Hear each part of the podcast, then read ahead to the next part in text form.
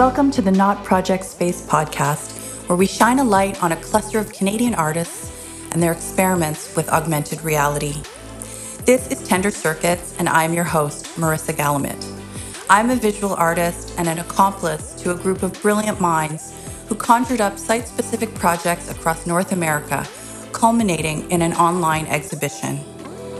They are world builders with diverse practices in filmmaking, sculpture, narrative design, research, theater, and creative technologies. We invited them to play with the senses, to reframe histories, and to imagine the multiverse with symbiosis in mind, the kind of natural interconnectedness that thrives on the forest floor, in bodies of water, and even in the concrete of urban landscapes. It's true that augmented reality has the dynamic power to bring about a shift in perspective, layering new possibilities over what we see and hear, and maybe how we understand our place in the world around us. In this episode, we hear from Galit Ariel and Roberto Santaguida.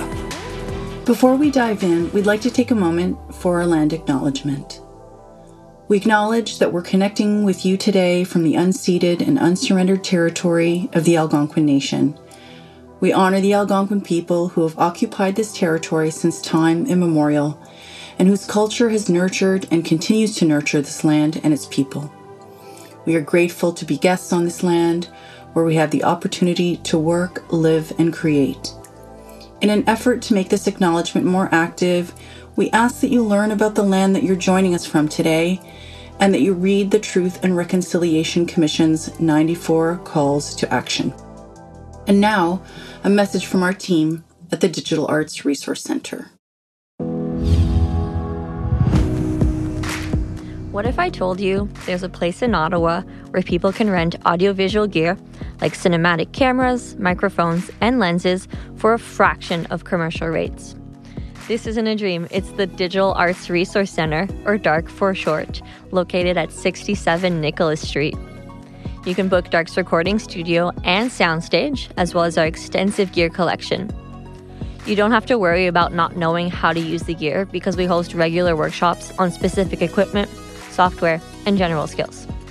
Dark also has grant opportunities and residency programs available. The only catch is that you need to be a member. For $100 a year, you can have access to all these resources and benefit from member health insurance. Visit digitalartsresourcecenter.ca to join Ottawa's digital arts community. And we're back. The first artist we'll hear from today is Galit Ariel, a techno futurist, experimental media artist, TED speaker, author, and more.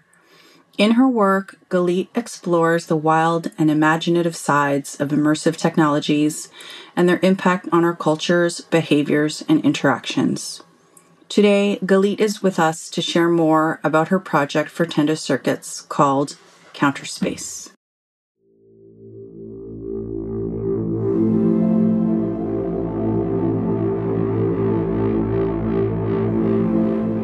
The music you're hearing is from Galit's project.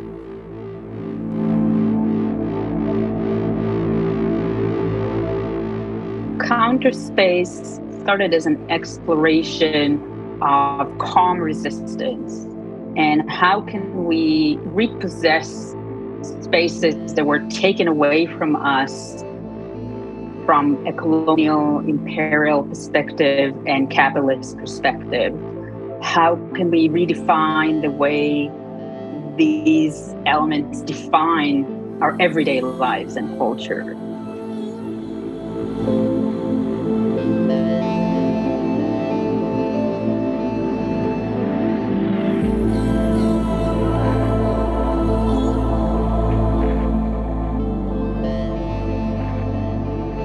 Counterspace allows the participant to experience the power of passive action by emitting clusters of colorful atomic particles once they stand in stillness. The longer they stand in place, the larger the vivid cloud becomes, swirling around the site and the user. What this installation does, it is indeed, um, it has been launched in various locations related to the history of monetization, to the history of social structures. And it began in Paris, in the Monnaie de Paris, uh, the oldest and still active um, monetizing facility uh, from the 800s AD, um, where the idea of capital really was born and became a predominant force in the way we live our lives.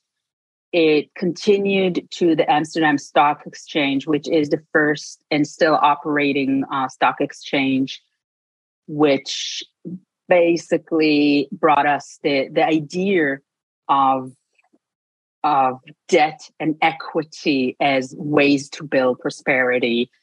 And the stock exchange was actually the financial back of um, the the Dutch East Indian um, um, corporation. It is the first corporation that existed, and we built corporations based on that, which was a trading, a government-backed trading um, operation that enabled ideas of of globalization, of course, and, and trading on a global perspective, but with it also very strong ideas of exploitation, imperialism, uh, and slave trading. Basically, that was the first financial operation of global slave trading that we're still um, living its its back end um, till today. The same with colonialism here in Canada. It's it's a predominant topic as a colonized territory. Um, and then it moves into Toronto, into a shopping mall where all these ideas have thrived into the way we live our lives and appreciate our value in society and our value, our self um, value through consumerism, through um, debt, through acquisition, through uh, demonstrating our status and our well being through the way we theatrically display our lives.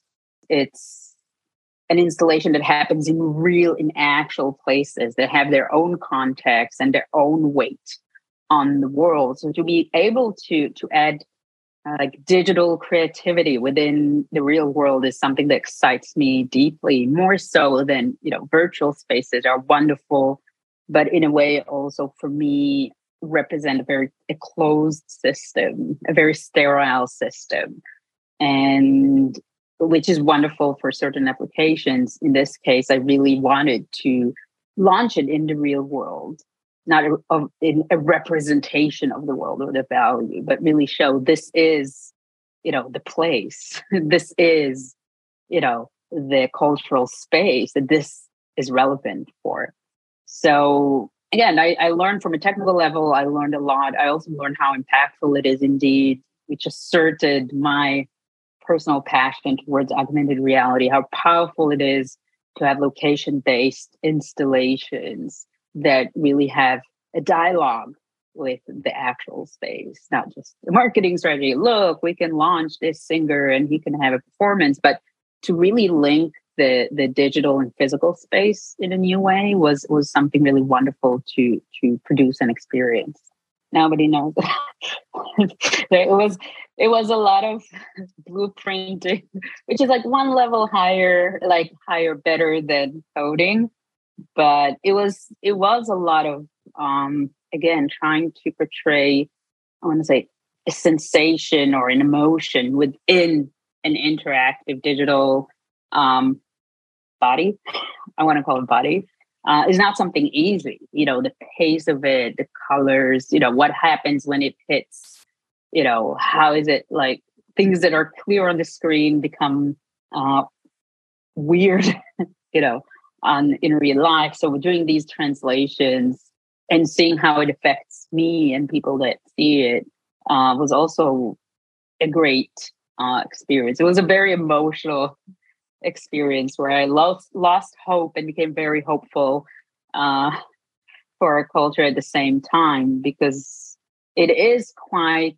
Um, and I came in with a clear idea of, you know, again portraying, you know, shared knowledge and and and shared um I would say perspective of of a place, uh, but understanding the depth of how we are conditioned to live a certain way, the depth of how deep it is and how how many facets and ecosystems have exploited um, certain desires and vulnerabilities in order to create things that are perhaps positive in certain ways for certain people, but very, very negative for other people. And I wish I knew the solution. Um, although Sandy Pentland said once beautifully, we can solve world hunger today if we wanted to. I know that we can solve it. You know, I think my my frustration is do we want to solve it? Do we understand what needs to be solved? Do we even talk about it um, openly? Uh, which is big and and this this is something speaking to other artists in the cohort and outside the cohort and thinkers and activists i think there is a moment right now in the present that i want to say political art or resistance art is very much um, pushed under the rug there is some sort of sensation that we reached a level of elevation and things are solved or being solved or can't be solved and there's very little space for critical um, expressions. It's just not, I don't know, as commercial, as desirable. Understandably, because we're living in an era where we're bombarded with so many truths and so many perspectives, and life seems so complex and and just a space you need to survive in and and kind of like find a safe space. So it's very hard to to create project and ask people to to want to have critical perspective it's it's a very difficult time to do that um so for me you know it was is very important to create something that is not just critical but also I want to say beautiful, but also attractive, but also appealing, but also calming. You know, this idea of calm resistance is something that most people don't um, don't think that is effective. As Galit said, Counterspace started as an exploration of calm resistance to reclaim spaces that were taken away from communities due to colonialism and capitalism. She tells us a little more about how calm resistance connects to her work. I'm in a serious relationship with technology. Um, and by that, I would say I love technology, but I'm not in love with it. I know it has flaws and it has been abused um, in order to to create uh, very dark cultures and paradigms. I'm very aware of that. Um, my idea of calm resistance is not necessarily the avoidance of you know the good things that came out of capitalism right the progress we made thanks to it um humanity at this point in my mind cannot go back you know cannot cold turkey technology and should not cold turkey technology i am um, in an odd position as someone that uses technology in order to talk about technology. One could claim, well, you know, full resistance is is is doing it, you know, from the outside and anti-digital, um, but it is the tool of of my, um, I want to say my personal passion, which is egotistical. Uh, but it's also a tool that speaks in the language of these cultures that do adopt it and do experience life through it, I do think there is a way. And I think the only way is to show better alternatives that are meaningful, that are beautiful. And I think that space had been left behind for artists and thinkers alone because even indie studio or or I want to say professional creatives in order, you know, the moment they tap into the machine, they still have to make money. They still have to be visible. The competi- competition became so ruthless, so accelerated that it's almost impossible to beat, you know, to beat the system at all, if not to participate in it. And I'm very much trying to, to create things that again cannot be monetized. I'm not building something to be monetized, you know, ever. You know, bad business, good art.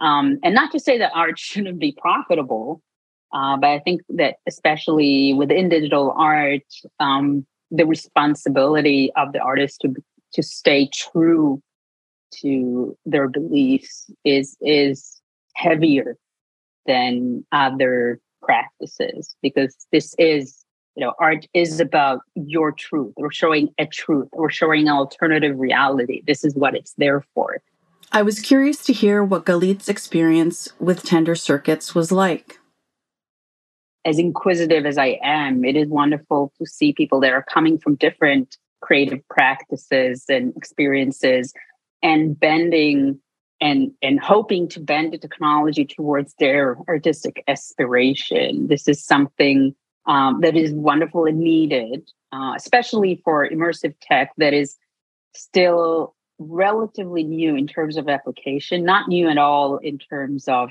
its history. It's been existing for for a long time in various modes, but we are just now starting to be able to integrate it in a computational and interactive level. So this is the time for experimentation. This is the time for exploration. Our many thanks to Galit for sharing her work and journey with us. Our next artist is Roberto Santaguida. Roberto Santaguida is an award winning documentary filmmaker who works and exhibits internationally. For Tender Circuits, he produced a community engaged artwork called They Can't All Be Butterflies. But before we hear from Roberto, here's another message from the team at Digital Arts Resource Center. You ever wanted to record music or start a podcast? The Digital Arts Resource Center DARC for short, makes it so easy to get into production. You can learn the basics of sound recording and editing through the educational videos on the online member portal. Here you'll record in a state-of-the-art studio and get in-person assistance from qualified technicians. Visit digitalartsresourcecenter.ca slash recording studio to book your time slot and start making things happen. And we're back. Here's Roberto. I started off I guess more of a classical documentary filmmaker, but have since you know seen some some things maybe some things lacking in that approach. So I've tried to invite participants to really become co-creators. That's always evolving. I think there's um, definitely room for improvement, and I just I sort of have a vision of where I want that to go, and in small increments get a little closer to it each time, maybe take a few steps back. But there's, yeah, definitely a, a version of myself in the future as a maker that I hope to see. Roberto travels with his work. During his time living in Europe, he found a lot of inspiration in the Balkans. I'm interested in the world and I like to see it as as much of it as possible because it always surprises me and I love that tension, the tension that comes with uh, with travel, feeling uncomfortable and uh, alienated with like a with a real like, and you can point to the real reason instead of just feeling alienated in general, and you can't really explain why. So yeah, that's that's how I usually work. Roberto worked with a group of artists to produce this work.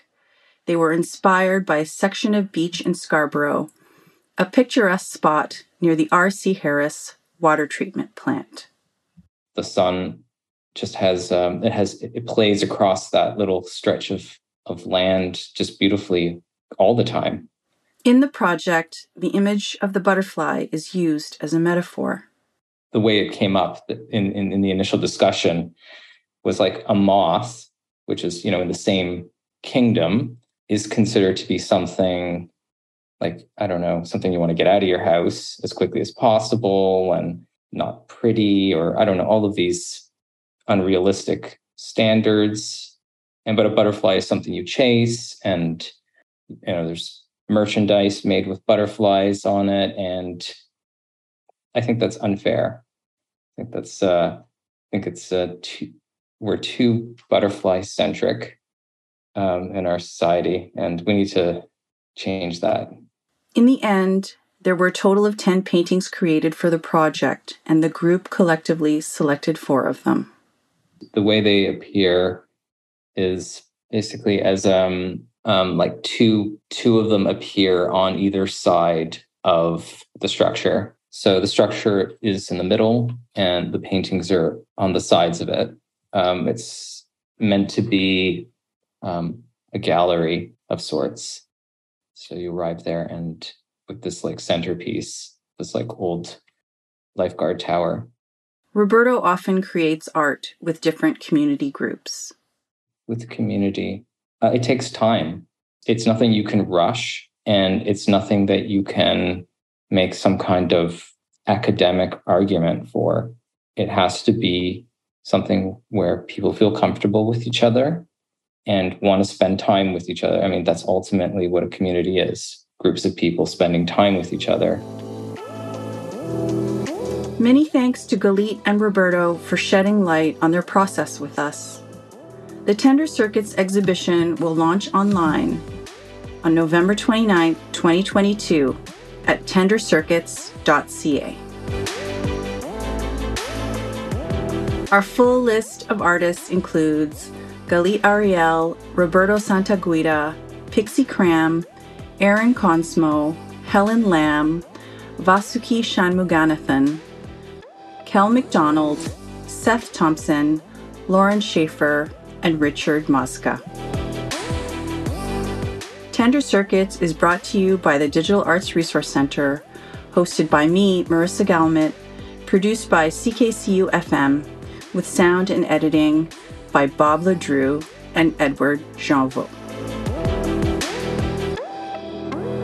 Special thanks to the team at Digital Arts Resource Center Annette Hagel, Jillian Kennedy, Emily Azevedo, Alita Uch, Christopher Payne, Daniel Canosvita, Laura Paolini, Deirdre Morrison, and Ludmilla Race.